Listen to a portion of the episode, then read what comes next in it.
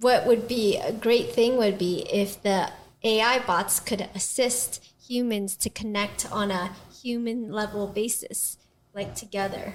Like the stuff that we ju- just talked about, about how the younger generation is not able to like read cues and stuff. The AI bot can assist and say, hey, like, you should look at the eye, you know, mm-hmm. eye contact, put down your mm-hmm. phone, like all those little nudges of like, hey, like, they're reading a little sensitive or awkward. Maybe you should, you know, blah, blah, blah. I recommend you, you know, encourage them. Yeah, so assisting in communication, I think, seems like a, a big opportunity for mm-hmm. good for AI. The risk is that the humans end up falling in love with the inter, in the, with the middle person, which is the assistant. Oh. Right. So, I mean, so that's when you you tell me about boundaries, right?